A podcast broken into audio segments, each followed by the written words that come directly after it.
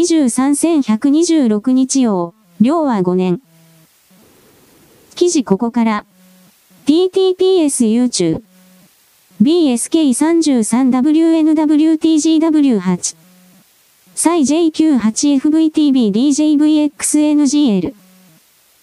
旧名もなき国民の声2023年11月26日日11時28分57秒 04ID84N8S850。新鮮には仕事でよく行くけど、発展してるのは中央部だけで、30分ほど車で走ったら、もうど田舎や山の中って感じだな。東京みたいに、どこまで行っても、ビルや家って感じじゃない。61名もなき国民の声2023年11月26日日11時52分55秒 04IDL イクル L3F0。先月仕事で死に行ったけど、ホームレスだらけでビビった。以前通ってた馴染みの飲食店はすべて潰れてたし。もう、マジで中国終わってんぞ。TTPS YouTube。BZXQZDV64 悪。再育休増2次部 MF7。記事ここまで。これらの動画を見てわかる通り確か3月の日付だったと思うがこの時点で新鮮を含める周辺のコンテナが空になっているつまり物量が止まっている。実際には沖合にコンテナ船がたくさん待機しているだとか中国は大丈夫だとかそれらの報道ばかりを我々は見ているが内部に中の人に聞けばそこに仕事がないということが深刻だということが伺える。だから仕事がなくなったので中国の長距離トラック運転手たちはみんなインドシナ半島の方に5日も6日もかけて移動してしまった。今中国国内に既存のベテランドライバーがいない流通もできていないそれらにいわゆる大卒の仕事のない人々が群がれば良いのだがトラックがない。トラックを貸し与えるようなマフィアも今はいない金がないからだ昔は運転死亡者2000万とか2000よろずの暴利の高い金利の金を貸し付けてそれを30年50年かけて返却させる。息子や娘に仕事を手伝わせて一生かけて変えさせるというシステムがあった。ところが今はマフィア勢力ですらそれらの金を用意できない。だから物流は実は中国の中で長距離物流は止まりつつあるみんなインドシナ半島のラオスやカンボジアやタイやインドネシアなどに行っている土方関係はみんなそこに行った。そしていわゆる普通の大和佐川運輸的な運送業もそこに移動している中国の内部で相当おかしなこと流動性の停止に近づく状況が起きていることを誰も伝えない。基本的には中国が終わる中国は終わっていく人々も死んでいく。そうしたものに未だにお金や人や情報何もかも捧げようという人たち企業というものは死ぬことを決めてしまった人たちだ。彼らはもう4、5年で死ぬいなくなるそれらの人々の住んでいた家はガラ空きになるか、一人とか二人しか残っていないそのような街がたくさんできてくる。その観点でこれからの4年後5年後そしてそれを超えた2034年までの流れをあなたはイメージしてほしい生き延びたいのなら実際に行動を変える実際に準備をせよということだ。記事開始。感染症に詳しい東京歯科大寺島敦教授が26日、フジテレビ、日曜報道、THE、プライム、日曜前7.30で、世界保健機関、WHO が、中国北部で子供が肺炎に集団感染する事例が増えているとして、詳細な報告を中国に求めたと明らかにしたことについてコメントした。WHO によると10月半ばから、過去3年間の同時期に比べ、中国北部でインフルエンザのような疾患が増加していると報告された。中国当局も今月、呼吸器系の疾患の増加を認め、新型コロナウイルス感染対策の規制撤廃や従来の病原体の流行による影響だと説明した。竹見慶三厚生労働省は24日の閣議後記者会見で、中国での子供の肺炎急増について、中国政府には外交ルートを通じて情報提供してほしい旨伝達している。今後も情報収集に努め、内閣感染症危機管理統括庁と連携して対応していくと述べた。現段階の報告では基地の病原体が原因とみられ、WHO は中国への渡航制限は不要としている。寺島氏は、マイコプラズマ肺炎は、重圧死化する可能性は低いものの強い感染力を持つとした上で、コロナによって免疫力が低下しているため、日本でも感染が広がる恐れがあるとコメントした。https ニュース yahoo こう jp 不活化ワクチンのせいだよ。感染で ADE を起こす感染増強抗体ができるってのは、反対の研究結果で流行初期から言われてたし、感染するたびに悪くなるって米軍の研究結果でもはっきりしてる。中国から不活化ワクチンを提供されたインドネシアの医療機関で医療従事者もバタバタ死んだ。だから中国は国内でずっと厳しく制限をかけてたんだよ。記事終了。今の中国の肺炎の動きというのはウイルスによるもの単独そして放射性物質によるもの単独素。してそれらが合わさった状態におけるものどちらかはわからないいずれにせよ中国人の免疫抵抗力が下がっているプラス中国人の住んでいる場所が放射能がずっとある一定の水準で充満しているそこから来るところだろうなと思っている。また私は過去に中国人がそして今でも人間が人間を食べるという食人を行っているのでそういうことが世代を超えて人間の遺伝子の破壊に何らか繋がっていたかそこまで考える。人間など人種を超えて大して変わりがないそれにもかかわらず大きな変化が特定の地域に見られるときは大体は食べ物か周辺環境の違いこれだけでしかないのである。中国人はこれから大量に死ぬもちろん我々、日本人含める他の人種もその巻き添えを送ったり、それぞれ別の地域の理由で死んでいくのだ。記事開始。セント・メアリーズ大学は、一貫して、女性であると自認する学部生の志願者を考慮する。2023年11月22日。インディアナ州ノートルダムにあるカトリック学校のセント・メアリーズ・カレッジは、2024年からトランスジェンダーである生物学的男性を受け入れることになる。同氏によると、ケイティ・コンボイ学長は教職員に電子メールを送り、セント・メアリーズ大学は、出生時の性別が女性であるか、一貫して女性として生き、女性であると認識している学部生の志願者の許可を検討すると述べた。セント・メアリーズ・カレッジの広報担当者はニューズウィーク氏に対し、同大学の被差別の理念を反映するために理事会が6月に更新された方針を承認したと語った。過激なジェンダー、イデオロギーに反撃してきた女性の権利擁護者らは、この決定をすぐに非難した。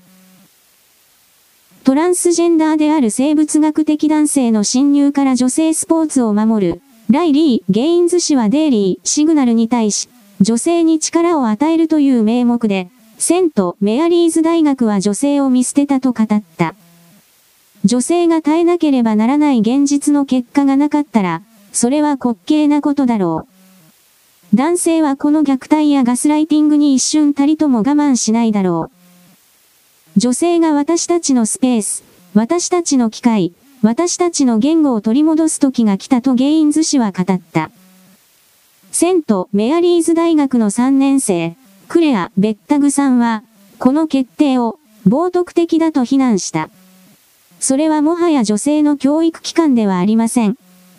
これはよく言っても詐欺的な不実表示です。弁護士は大学に対して集団訴訟を起こすべきです。彼らは信仰を捨て、そして彼らは信仰を放棄した。女性を捨てた。女性は男性とトイレや住居を共有することを強制されるべきではない。セポストミレにある。記事終了。日本では確かお茶の水大学その外この自分が女だと女子大に入学できるという勝手な発表を行ったが、米国でもこれが起きてそしてこれがカソリック系の大学であるということがもちろん米国の中の保守層を激怒させている。改造手術をしなくても良い自分が女だとただ言えば良い米国人はみんなこれを詐欺だと知っているし思っているこうした動きを止めるにはどうするのか金を渡さないそれしかない。この女子大は人類世界における革新者ではないテロリストだテロリストを始末するにはその資金源を切断するそれしかない。ユダヤ人たちを含めて色々な勢力は、こういうテロリストたちを殺すために金を渡さないと実際に行動している日本もそれをしなくてはいけない。記事開始。杉田衆院議員、今後も会見拒否、発言を切り取られる。2023年11月25日。相次ぐ差別的言動で批判を受ける自民党の杉田水幕衆院議員は、メディア側から開催を求める声が出ている記者会見に関し、今後も応じない考えを明らかにした。24日付の X、旧ツイッター投稿文に書き込んだ。理由の一つとして、自身の発言をメディアが切り取って報道するからだとの認識を示した。自分の意に沿わないメディアによる会見質問や批判報道を警戒し、公の場での対外説明を拒んだ形。一方で杉田氏は、同氏に好意的な保守系の YouTube 番組への出演などを通じ、自らの主張を発信し続けている。国会議員の説明責任のあり方に照らし、議論を呼びそうだ。共同通信1127。記事終了。議論は全く呼ばないなぜなら、バスギタ議員は沈黙を守る沈黙すると言っているのではない共同通信を含めるマスコミには言わないと言っているのであって自分でツイッターこれにはきちんと定期的に話していくと言っている情報発信は行っている。有権者税金を払う人に対しての説明をしている。共同通信は有権者ではない共同通信というのは人間を支配して奴隷のように使うのが当たり前だと思っている側のシステムだ。そうしたものに説明をしなくてはいけない義務はないましてや共同通信は過去に何度も何度も過ぎた議員のこと切り取り発言をしている。通信社としての資格はない。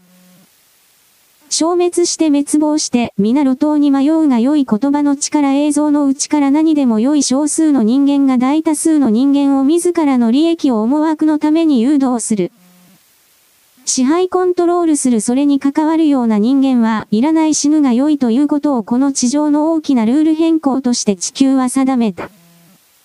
私はその立場に立っているのでこうして通信社などに対する幻想であるとか同情共感は一切ない滅びるが良い。記事開始。オランダの選挙結果がヨーロッパの気候変動対策に困難をもたらすヘルト・ウィルダース市立イル自由党は、環境への移行を撤回する。2023年11月23日。水曜日のオランダ総選挙で躍進して勝利を収めた極右政党は、気候変動を阻止するあらゆる努力を放棄したいと考えている。オランダの有権者の約4分の1が、パリ気候協定からの離脱、国内の環境保護法の廃止、地球温暖化排出削減措置の廃止などを政策考慮とするヘルト・ウィルダース自由党、PVV を支持した。過去1年間、スカンジナビアからイタリアまで右派政治家が大勝利を収めてきたが、環境に優しい移行の停止を公然と主張する政党が欧州連合の国政選挙で勝利したのは今回が初めてだ。ワイルダースと PVV は、地球温暖化への取り組みにおいて欧州で最も野心的な国の一つであることを自負してきたオランダの気候政策の決定に大きな影響力を持つだろう。PVV は反移民と反イスラムの綱領を掲げて選挙で驚きの勝利を収め、150議席中37議席を獲得した。気候は常に変化していると PVV は選挙マニフェストの中で主張し、人類の化石燃料消費による現在の急速な温暖化傾向を無視している。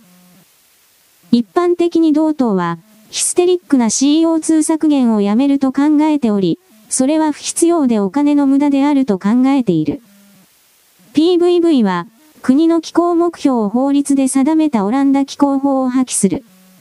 パリ協定からの離脱も目指している。党のマニフェストには、気候法、世界的気候協定、その他すべての気候対策はそのままシュレッダーにかけられると書かれている。PVV はさらに多くの原子力発電所の建設を望んでいるが、風力エネルギーや大規模なソーラーパークには反対している。その要求には、石炭とガスの発電所の稼働を維持すること、北海での石油とガスの採掘を強化することが含まれます。同党は、新たな350億ユーロの気候変動基金は廃止されるべきだと主張している。オランダは近年、気候変動に関して最も野心的な EU 諸国の一つとして浮上している。PVV を含む連立政権の下では状況も変わる可能性が高い。ポリティコ。記事終了。私は地球温暖化は認めるしかしそれが二酸化炭素が原因であるという側には立っていない二酸化炭素の排出権取引という元業の嘘のビジネスを使って大儲けをすることだけを考えていた既存の悪魔教徒でも言える支配層たちがこれを仕掛けた。地球は温まっている。それは中心核の活動が活発化して地面の温度が温まっているからそうなったただ、それに過ぎない今まで火のついていなかったたこ焼きのホットプレートの鉄板に火がついた鉄板は熱くなる本当にただそれだけのことだ。二酸化炭素は一切関係がない。だがそのあたりのこと正直に一般の地球人に説明しないので多くの自分を持たない人々はそして自分を持たないくせに自分は賢いだとか覚醒だとか言っている人々はこれらに二酸化炭素に全て乗っかってそれに従わない人間はクズだと同調圧力の波に合体してそのことで自らの英語を自我を守ろうと必死になっている。お前たちは消えてしまえ消滅すれば良い消滅するときに解放するエネルギーを地球に返してそしてゼロになれ。私は今これしか思わない。もはや同情であるとか共感であるとか、そうした言葉が通じる段階ではとっくにないからだ。記事開始。資生堂の中国事業に暗雲が漂っている。処理水の影響は売上高で約340億円。利益で200億円に上るとみられる。基礎には想定していなかった市場変化だと横田隆之 CFO、最高財務責任者は説明する。11月10日、資生堂は今2023年12月期の業績下方修正を発表した。今期売上高予想は前期比6.3%減の1兆円から、同8.1%減の9800億円へ引き下げた。コア営業利益、営業利益から構造改革費用などの一時的な要因を除いた数値は、同16.8%増の600億円の計画から1点、同31.8%減の350億円と大幅減益となる見通しだ。春節頃まで処理水の影響は続く。今回の下方修正の主要因は、売上の柱である中国事業だ。8月下旬に福島第一原子力発電所の ALPS 処理水が海洋放出されて以降、中国では日本の化粧品ブランドの不買運動が行われるようになった。世界一の EC 大国と呼ばれる中国では、SNS 上で多くのフォロワーを持つインフルエンサーが、ショート動画やライブコマースで商品を紹介し購入を誘導する形式が主流となっている。そのインフルエンサーが、日本ブランドを取り扱うのは評判を落とすリスクが高いとして、資生堂の化粧品を宣伝対象から外していった。楽。資生堂の藤原社長は、圧倒的な規模を持つ中国市場は変化しているが、今後も当社にとって重要。成長領域を絞り込んで、高収益な事業体制に転換していくと意気込む。処理水問題の前から、資生堂は中国事業で課題を抱えてきた。ここ数年は EC で大セールが行われるたびに、インフルエンサーに高額な宣伝費を支払い、大幅な値引き販売を行って、質より量の施策を進めてきた。しかしブランドの知名度が向上した反面、宣伝費用が膨らんで値引き販売も状態化。負けのスパイラルに陥ったことで、前2022年度の中国事業のコア営業利益は39億円の赤字に転落している。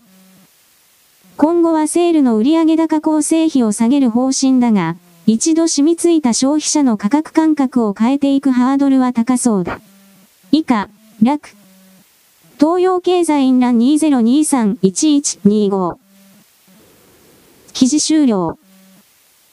日本で名前を聞かないと思ったらいつの間にか中国に思い切り資源を集中していたのかというのは私の印象だ私は男なので化粧品に興味がない。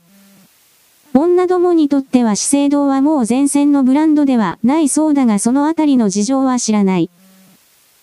中国は海外の化粧品メーカーにその成分内容を完全に明かせ製造方法も明かせと命令しているそしてそれを行わなければ中国では販売させないと決めた。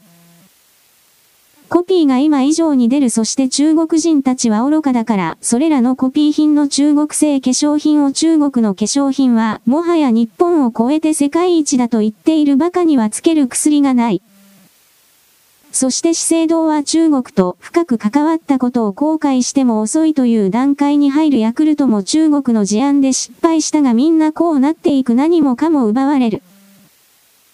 そして中国は何も与えないのだこの地球は一方、通行の領域を来産する支持する補強するこれらに協力するような全てを捨てると決めただから彼らは滅んでいくだろう。記事開始。ホーム特撮、女子高生 VS。ウルトラマン制作決定ニュージェネ、ウルトラマンの世界観をベースに女性主人公の人間ドラマ。20231125RIC オンニュース。女子高生 VS。ウルトラマン制作決定ニュージェネ、ウルトラマンの世界観をベースに女性主人公の人間ドラマ。つぶらやプロ作品すべてのファンに送る最大の祭典、トシュービュレアコンベンション2023のオープニングセレモニーが25日、東京、東京ドームシティで開幕。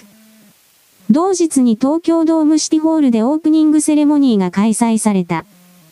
オープニングセレモニーでは、様々な作品などが発表された。その中の一つが、女子高生 VS、ウルトラマンだった。ニュージェネレーション、ウルトラマンの世界観をベースに、女性が主人公の全く新しい人間ドラマを描く作品という、鋭意企画進行中。今年の、つぶコンは、つぶらやプロ60周年を記念して開催。オープニングセレモニーでは、いきなりウルトラマン、ウルトラセブン、ゾフィー、ウルトラマンジャック、ウルトラマンエース、ウルトラマン太郎が登場し、4年ぶりにリアル開催となったイベントを盛り上げた。記事終了。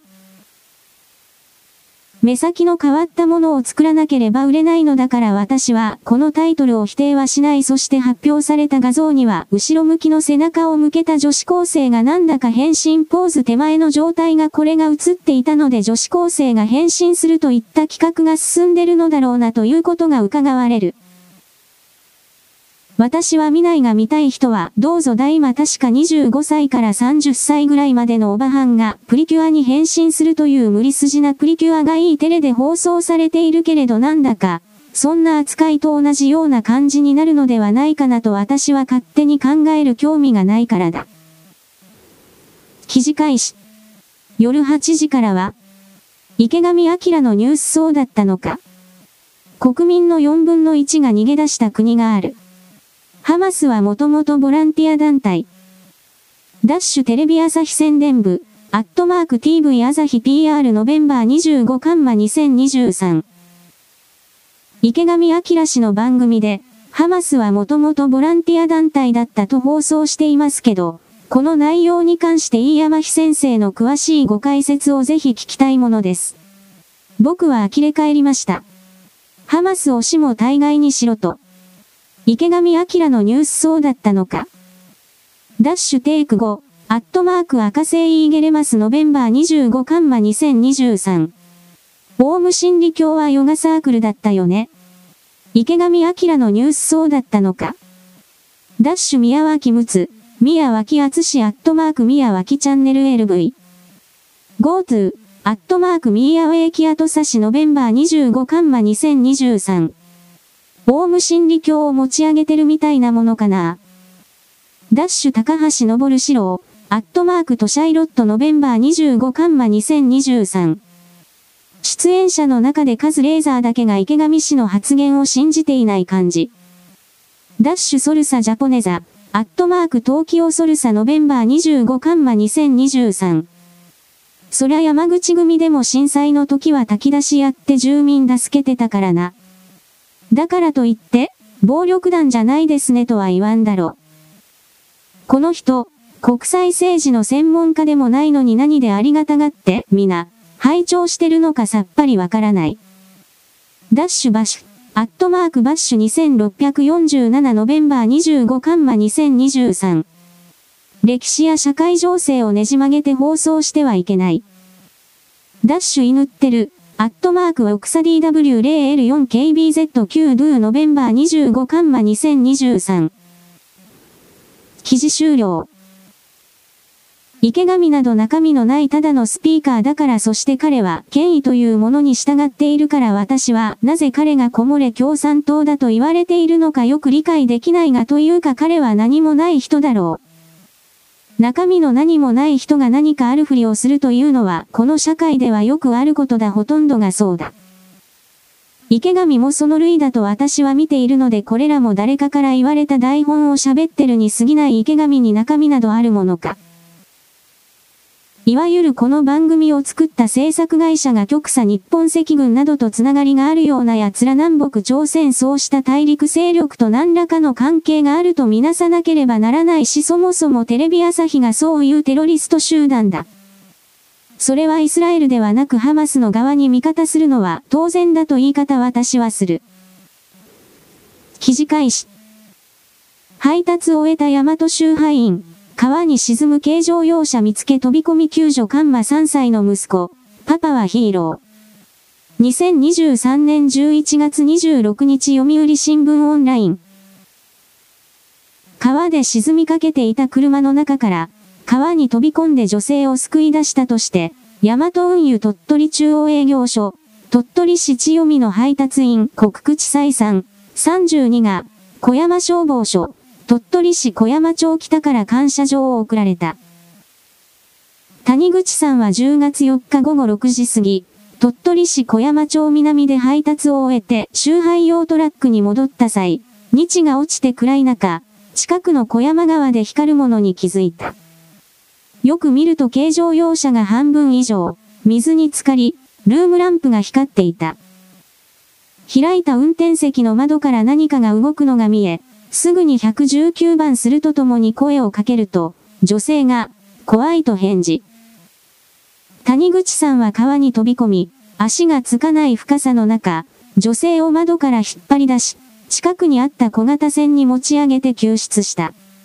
数分後には車は沈んでいたという。救助されたのは鳥取市の20歳代の女性で、軽傷を負ったが命に別状はなかった。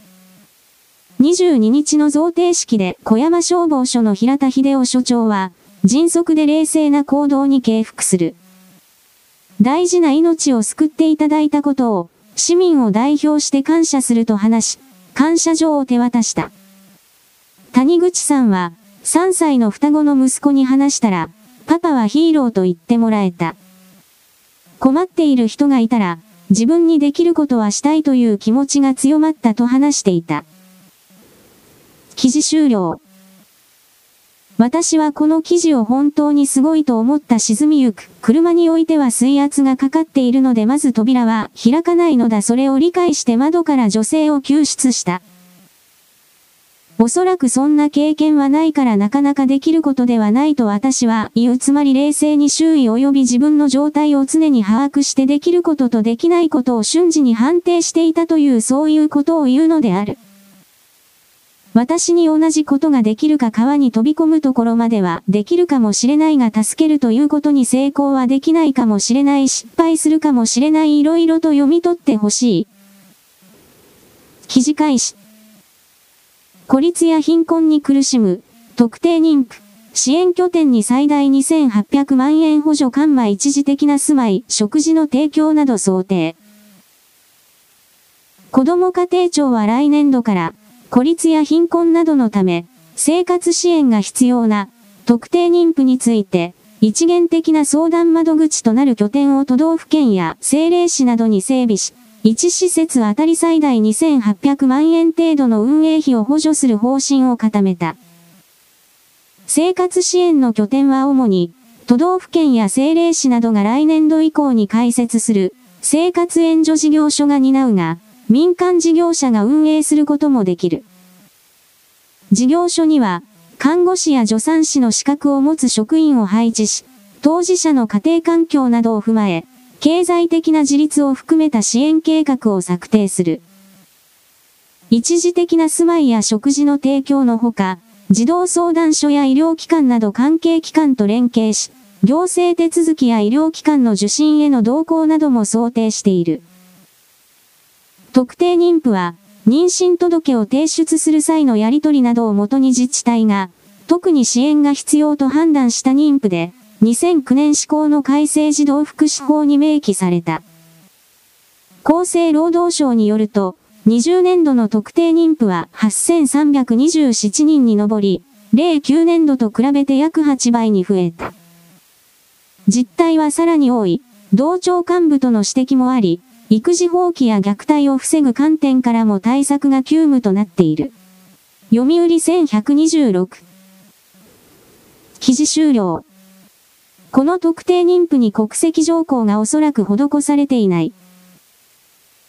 中国人ベトナム人の子供たちでもこの補助を受けられる可能性が高いそこに中国人の女どもは斡旋業者たちは目をつけて大量の中国人を日本に送り込むおそらくもう送り込まれているだろうと私は推測する。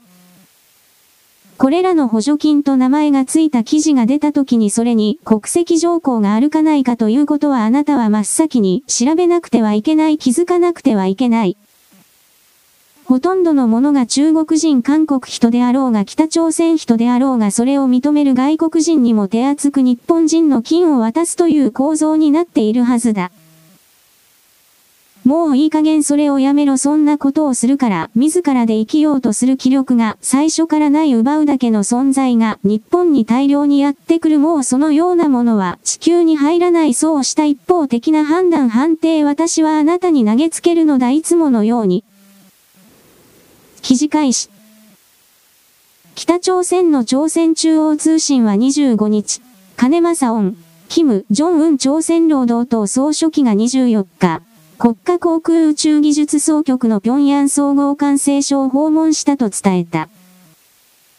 西恩氏は、軍事偵察衛星で撮影した韓国の首都ソウルや在韓米軍基地のあるソウル南方の平沢、烏山など、敵側の重要標的地域の写真を確認したという。米韓の軍事行動などを把握する意図をあからさまに示した形だ。ただ、衛星で撮影したとする写真は公開していない。韓国軍は、北朝鮮が21日に打ち上げた衛星が地球周回軌道に侵入したと判断したが、偵察衛星の機能を果たしているかは分析中としている。2系。1126。記事終了。偵察衛星の打ち上げには失敗しただろう何か壊れたものが衛星軌道上を回っているだけだろうだから北朝鮮は次の発射を急ぐそのような告知をしていた。そして写真を公開できないというのは、そんなものがないからだ100歩譲ってそれがあったとしてもあっという間に自分たちのレベルの低さがバレるので出せない。そしてもう一つは自分たちがどの程度まで技術力を持っているのかということを公開することになるから出せないおそらくそんなところであろうと私は判定する。記事開始。利用者の減少などによるバス路線の廃止が相次ぐ中、廃止の際に会社が国に提出する、届け出書 NHK が情報開示請求をして調べたところ、今年8月までの1年5ヶ月で、全国で合わせて8600キロ余りの路線が廃止され、その要因として4割で運転手不足が挙げられていることが分かりました。NHK 1126記事終了私はライドシェアには反対だ正確に言えば中国のように全てをのホーズに任せた個人に白タクを全面的に任せるライドシェアは反対だ。基本的にそれらを運行会社をタクシーやバス会社に利権を持たせてやって彼らに責任を取らせる形でのライドシェアこれ以外にないだろうと見ている。ライドシェアをただ反対地方では反対これは保守党の桃田さんなどを言っているが地方における村における人々の利便性交通の手段が現実に奪われているということに関する理解が都市生活者にはない。都市生活者には熊や鹿や猿やキョンなどの被害に関する理解も実態としてない体験がないからだ。一回ひどい目にあってみることだ地方に住んでいるということがどれだけ不便であるかということそれらはネット空間の提供によってほんの少しは緩和されたが人間は移動しなければ生きていけない。田舎に住んでいるのが悪いのだと彼らは自分たちの優位性をそこで発揮するがそれが本当に優位性かどうかこれから後の大きな自然環境の変化によってわかるだろう。みんながそれなりに満足する社会行政システムを構築しないといけないそしてそれはできるのだ。ある程度の落としどころをタクシーやバス会社に渡してやることだそうすれば彼らは金儲けのために必死になる自分だけは儲けるではダメなのだ。嫌な相手であろうが儲けさせて生かしておかなければ、そういう奴らは強盗団に早変わりをするのだ。極右極左後天的知恵遅れの人間にはこれがない、自分たちと人間という他の存在を別だと思っているそんな状況設定はこの地球には施されていない。記事開始。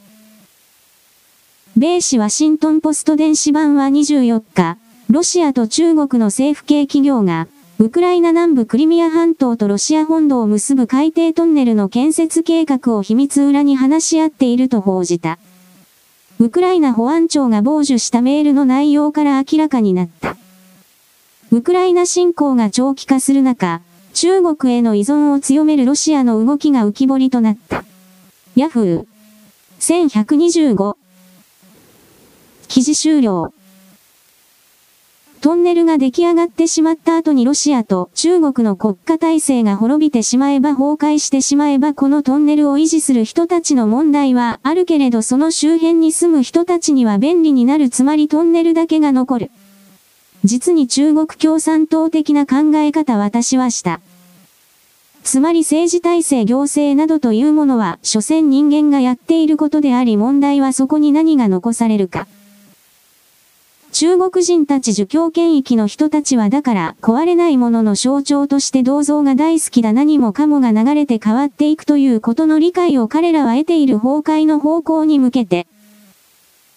しかしこのトンネルが経済効率的にはどうかというとおそらくはロシアとウクライナの関係というものが平和状態であると仮定した場合においてはあんまり意味のないトンネルのような気もしないではない。記事開始。福岡市は25日、同市東区の JR 箱崎駅付近で運行していた自動運転バスが同日午後3時頃、タクシーと接触事故を起こしたと発表した。以下、有料版で、残り155文字。西日本新聞、2023年11月25日。記事終了。この記事だけでは詳細はわからないが、今まで結構運行していて、無事故であった場合においては突発的な何かつまりタクシーの側がぶつかったのではないかということが一つと。あとは外側からハッキングを受けたのではないか中間北朝鮮などによって中国は特にこれらのハッキングを必要に言っているあり得るなぁと私は思ってしまった。記事開始。東京、羽田空港を離陸したトルコ航空のジェット機が9月下旬、通常ルートを大きく外れて都心上空を飛んだ。東京タワー近くの上空に差し掛かる前には、管制官から2度、急いで上昇をと指示されていた。どんなリスクがあったのか。音声の記録をもとに振り返る。国土交通省によると、ジェット機はトルコ航空199便、ボーイング777型機。9月22日午後10時35分、トルコ、イスタンブールに向けて旗を北西方向に離陸した。通常なら、すぐ東に向きを変えて東京湾に出るところを、逆に西にそれながら品川、港区の都心上空を飛んだ。トルコ航空は後日、国交省に、パイロットが自動操縦への切り替えを忘れたのに、切り替えたつもりになっていた人為的なミスだったと報告した。国交省は、再発防止に向けて羽田空港に離着陸する航空会社に注意を呼びかけたものの、航空事故などの定義には当てはまらないとして、通常運行の範囲内と位置づけた。国交省関連のウェブサイト、羽田空港飛行コースのお知らせには飛んだ経路の図が載っているが、国交省のサイトにある航空安全に関する統計、報告などには11月22日時点では記載がない。ただ、このジェット機がルートを外れたとき、管制官はパイロットに、障害物、障害物、障害物という注意喚起をし、急上昇などを指示していた。東京新聞、2023年11月24日。記事終了。飛行経路読む限りトルコ航空のパイロットが乗客に東京上空をぐるっと回って観光させてやった風にしか見えないしかしそれはいくら何でも意地悪の旅が過ぎるというものだ。だけれど私と今同じようなことを考えてる人たちがツイッターの中には山ほどいたそんな風に見えてしまうね。これはという通常の常識をはるかに超えた蛇行状態というか迂回曲線をとっている。しかしこれが都市部で落っこちてしまっていたらと考えるとゾッとするというのは本当だ。川口のクルドたちは暴走族行為は我々ではなく、トルコからやってきたトルコ人だと半分ぐらい嘘をついてるが残りの半分は当たっていて、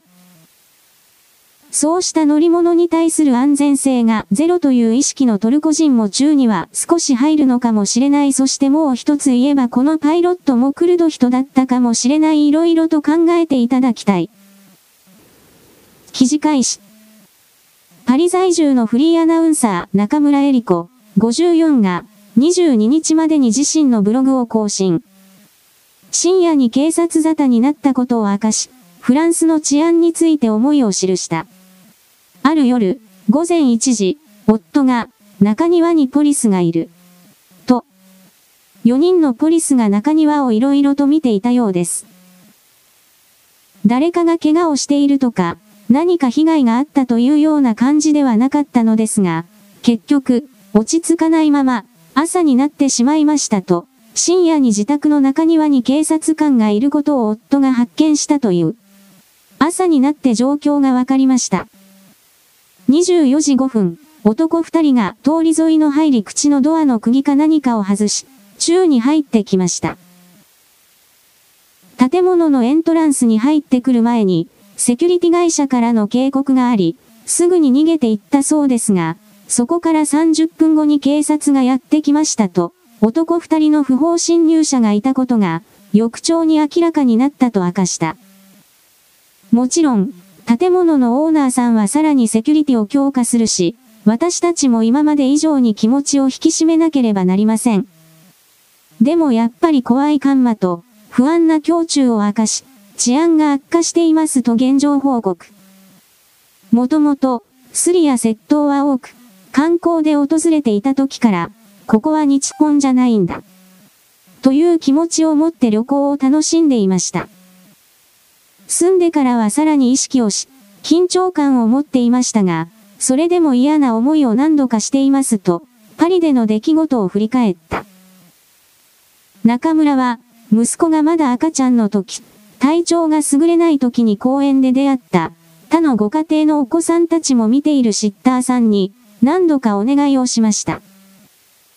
結果的に彼女は被害届が山のように出ていた窃盗犯だったのですカンマと、依頼したベビーシッターが、まさかの窃盗犯だったことを告白。自身の財布から金がなくなっていたことに気づき、発覚したという。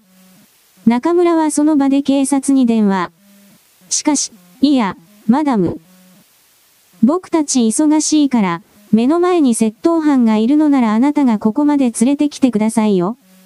とあしらわれてしまった。ショックのあまり呆然。赤ちゃんの息子を抱っこして、どうやってこの人を警察署まで連れて行くの？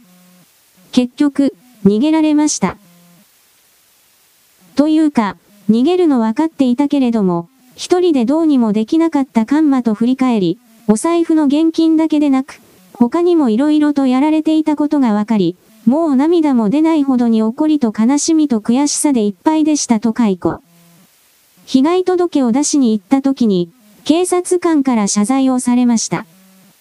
被害届が多く出ている常習犯で、実は私が担当しているんです。あなたが電話をした時に誰かが駆けつけていれば捕まえられたのにとと、後日警察官から謝罪されたと明かした。中村は他にも、カフェで少女に携帯電話をすられてしまった出来事を明かし、コロナ禍以降、残念ながらさらに犯罪は増えましたとため息を漏らし、よくスリに会うのは日本人だから、観光客だから、って思われるかもしれませんが、本当にフランス人も多く被害に遭っていますし、なぜ、国は、パリ市は何もしないのだろうと誰もが思っているはずですと現状に嘆き。少なくとも、友人知人たちとはよくその話をしています。自衛をするしかありません。配送やデリバリーを装っての強盗も頻発していますと漏らし、空港からパリ市に向かう環状道路では、渋滞中にタクシーなどの窓ガラスを割って、手荷物を取られたりします。荷物はトランクにすべて入れるか、シートの下に見えないように置くか。絶対に膝の上に置かないでください。高価な時計は今、真っ先に狙われますと注意を呼びかけた。電車内ではカバンを服の下に隠し、絶対に携帯電話は出さないとも。もしかしたら、何でもないのかもしれませんが、本当に子供のスリが多いのでこれも自衛ですと呼びかけ、なんだか嫌なことたくさん書いてしまった。フランスに限らず、もちろん、日本でも日々、様々なことがあります。改めて気を引き締めて生活をしないと。とこの夜中の出来事で思ったのですと、決意を新たにしていた。ヤフー。1127。記事終了。私はなぜこの人のパリで暮らし始めたのか知らないそして日本でも様々なことがあったのですというが日本はここまでひどい国ではない自分で日本を貶めていることに気づかないこの後天的知恵遅れの女はぶっ飛ばしてやろうと普通に思った。しかし日本も油断をしていると外から入れ込まれる。犯罪係数の高い泥棒たちが増え模倣犯が増える。世界中は後天的中遅れに満ちている。自分自身の判断を持たずそして自分でこう動くということができないから最終的に稼ぐことができず実際に行動もしないような奴らこれらの数が増え、そして真面目に生きている者たちから奪えば良いという安直な結論に到達する男女含めたそうした者が正義を語る人権を語るリベラルとやらを語る差別をなくせと語る。そしてそういうものを助ければ、評伝につながる自分の権威につながるとで左側のクズたちがこれを守ろうとする。もちろんポーズだけであって実際には守らないふりをするだけだ。彼らは彼女たちは問題が解決しないということを分かっていて彼らクズたちを守ろうとするふりだけをして月給を稼ぐ時間稼ぎをしている人生の最終点ゴールに向かうためのただ時間稼ぎをしているだけの存在。それがリベラルと使用するジャパンリベラルと使用するクズたちだそうしたものを踏まえて我々はこれをどうしようもなく劣った状況である状態であるとみなしてこれを正さなくてはいけないと決意し、実際にではどう行動しなくてはならないのかということを考えながらしかしやっぱり行動しないといけないのだと繰り返しを私は言うのである。記事開始。今月13日に発表された紅白の出場者に関して最も話題になったのは、旧ジャニーズ事務所のタレントがいないこと。故、ジャニー北川氏による性加害問題を受けて、大晦日の風物詩は、44年ぶりに同事務所のタレント不在で放送されることになる。一方で勢力を伸ばしてきたのが韓流グループだ。スポーツ紙の記者によれば、白組にセブンティーンとストレイキッズという2組の韓流グループが初出場します。どちらも今をときめくグループですが日本人のメンバーが一人もいないことで、NHK では出していいのかどうか議論になったようです。デモがトラウマになった NHK。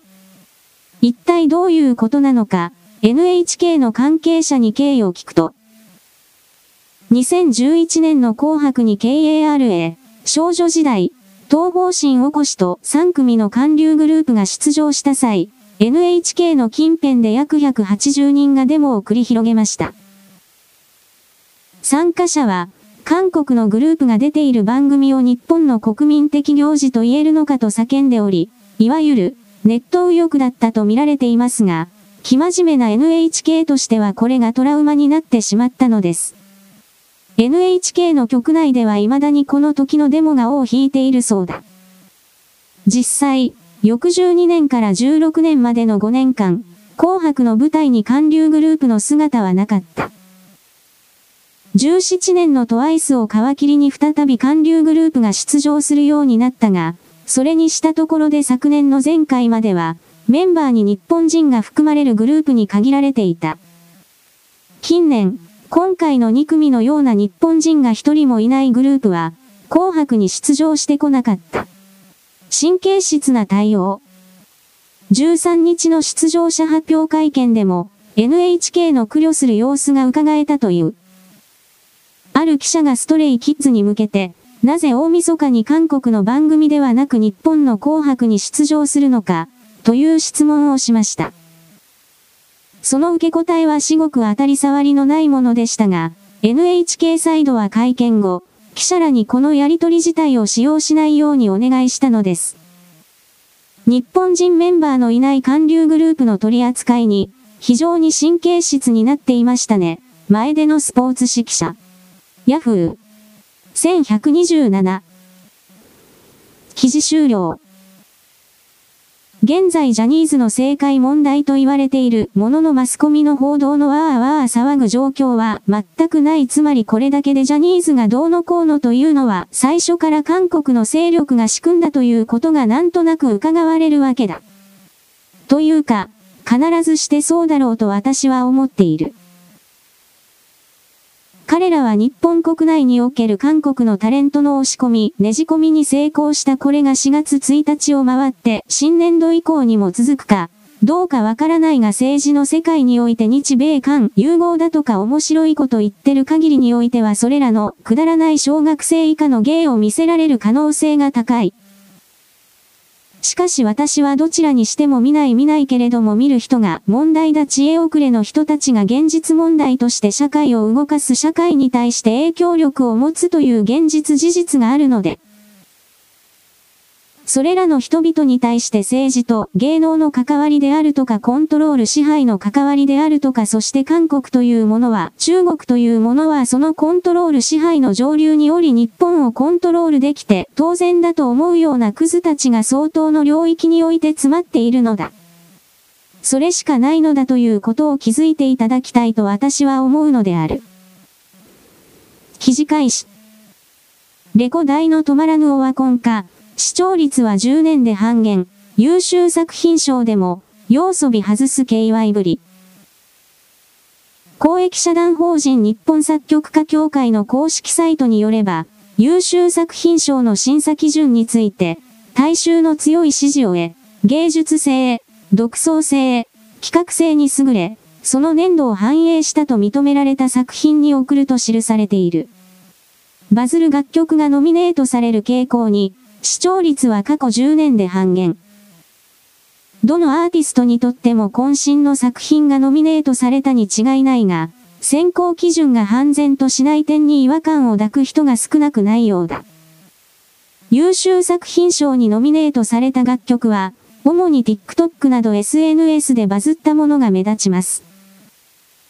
例えば、新しい学校のリーダーズの、オトナブルーは今年リリースされたアルバム、一時帰国に収録されましたが、配信限定シングルとしてリリースされたのは20年5月。 NewJeans の Ditto もアルバム発売に先駆けて、22年12月に配信された楽曲でした。待望の声が上がっていた要素美のアイドルは今年4月に配信リリースされ、同月に放送開始した人気テレビアニメ、推しの、このオープニングテーマに、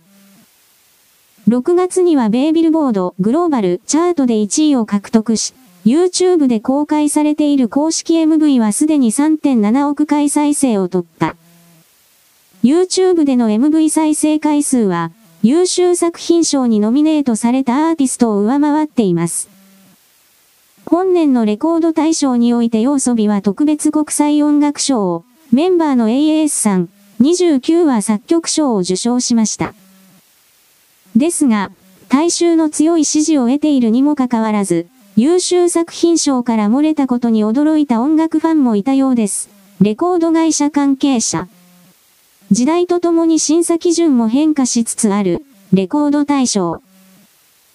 1970年代には視聴率40%台を記録するなど、NHK 紅白歌合戦に次ぐ国民的音楽番組として親しまれてきた。しかし音楽市場の多様化に伴って、視聴率にも影響が出ているようだ。例5年までは紅白と同じく大晦日に放送されていましたが、例6年から放送日が毎年12月30日に変更されました。55回目の節目となった13年には、放送日を変更してから最高となる平均視聴率17.6%を記録。しかし以降は下降線をたどっており、昨年の第1部平均視聴率は7.2%。第2部は平均視聴率10.7%と、この10年で視聴率が半減しているのです。例0年代に入って音楽配信サービスが誕生し、それまで主流だった CD は衰退傾向に。現在ではサブスクリプションが浸透し、動画配信サービスや音楽配信アプリなどでのストリーミング再生が主流です。レコード対象でも音楽市場の変化に伴って、バズることが重要視されているのでしょう。しかし先行の根拠が視聴者に伝わっていないことから、視聴率の低下を招いているのではないでしょうか。音楽関係者。ヤフー。1127。記事終了。私はレコード大賞歌謡大賞というものがまだやっていたことに驚いた歌謡大賞はひょっとしたらもうなくなってしまっているかもしれないがそしてパッケージの売り上げというものを基準にして何かを評価するという枠組みそのものがなくなってしまったのだからこのレコード大賞というもののやり方を変えるというよりもこれは一旦やめてしまった方がいいのではないかとも思う。そしてもう一つ言えば末端の消費者というものは自分自身でくだらないとは言ってもそれでも自分自身で何かを表現するという方向にだんだんと移動しつつあるので誰かなる座標から送り出されてくるものを一方的に消費するだけの状況における人類という尺度においての評価システムそうしたものはいらなくなっていくのではないかというそんな気がしてならない。レコード対象の代わりに動画対象だとかそういうものが出てくるかもしれないけれどもそれすらもなくなる可能性があるなと私は見ている。私はテレビも見なければ YouTube であるとか、そうした動画を見たいとは思わない他人のやっていることに対して見たいだとかやりたいだとかという興味が湧かないそういう人々が水面下においては圧倒的に増えているという実感を持つ。記事ここから北京26日ロイター中国保健当局は26日、呼吸器系疾患の急増に対処するため、発熱クリニックの数を増やすよう地方当局に要請した。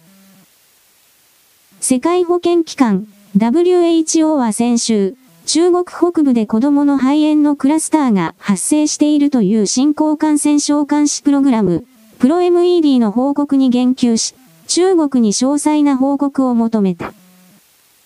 中国と WHO は新型コロナウイルスのパンデミック、世界的大流行初期の報告をめぐり透明性に疑問が生じている。